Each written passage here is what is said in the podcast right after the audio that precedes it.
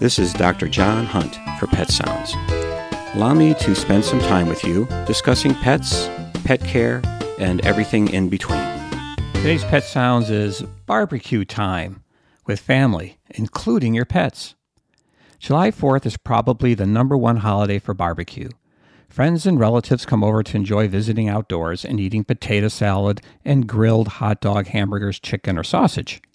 We want the entire family to enjoy this day, so naturally we include our pets. How do pets fit into the barbecue scene? First, our cats usually make themselves scarce. Too much noise and confusion for them. Some of our dogs may not like noise and confusion as well. Having a place to go that is quiet and out of the way may be just the thing for the shy, nervous dog. He will enjoy the day more if he doesn't have to interact.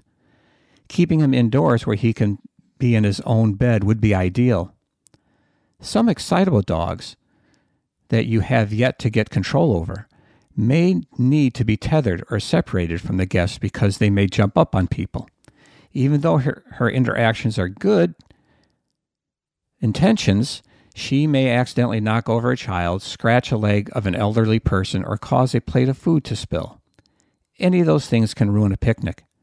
Be honest with yourself about your dog's behavior with a group of people and be proactive to keep everyone safe.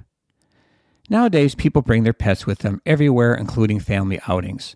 A pack of dogs that know each other is usually a fun time. Their horsing around adds life to a picnic, and you don't have to take her for a walk later. Sometimes the chemistry isn't good between dogs, especially if they don't know each other or there are a few bossy dogs amongst the group. This could lead to inappropriate wild roughhousing, barking, and even fights that may land a dog at the vet emergency clinic to stitch up a lacerated ear. Be very careful when groups of dogs are at a barbecue. You may need to request some of your friends to leave their pooch at home. The grill is the center of the July 4th picnic. Meat sizzling, smoke rising up from the coals. But smoke can harm your dog by irritating the eyes and cause upper respiratory irritation. Smells from the grill are what we all love, including our pets. A dog may become so driven to get at the cooking meat, he may tip over the grill or jump on it and burn the paws. Grills should not be left unattended.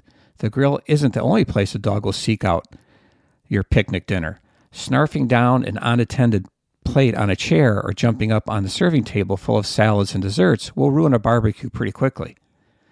Barbecue foods are delicious but pose problems for our pets. Fatty meat, rich salads, desserts can cause gastritis. Steak bone, bones like ribeyes can wrap around the jaw, and chicken bones can splinter in the intestines if eaten. Beware of the innocent looking paper plates, too.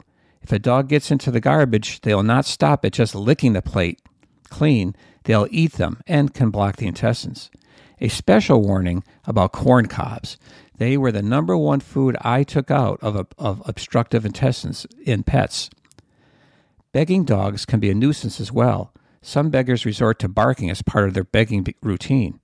We all feel sorry for our pets because they're not enjoying the same picnic food as, as us, so the under the table begging dog may get gristle, fat, or bones from well intending friends, or a fight may ensue if two dogs are competing for the same contraband under the table. Don't forget to make fresh water available throughout the barbecue, and keep in mind old arthritic or sedentary dogs may become lame from too much playing, and some can get into heat, heat exhaustion if they are overweight or have a heart disease or respiratory limitations like short nosed breeds. If your dog takes a dip in the lake, remember to rinse them off with well water or city water to get the pollen off and dry their ears.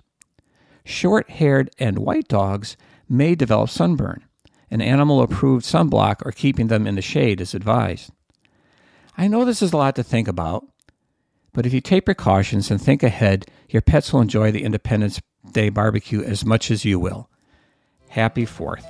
This is Dr. John Hunt for Pet Sounds on WERU.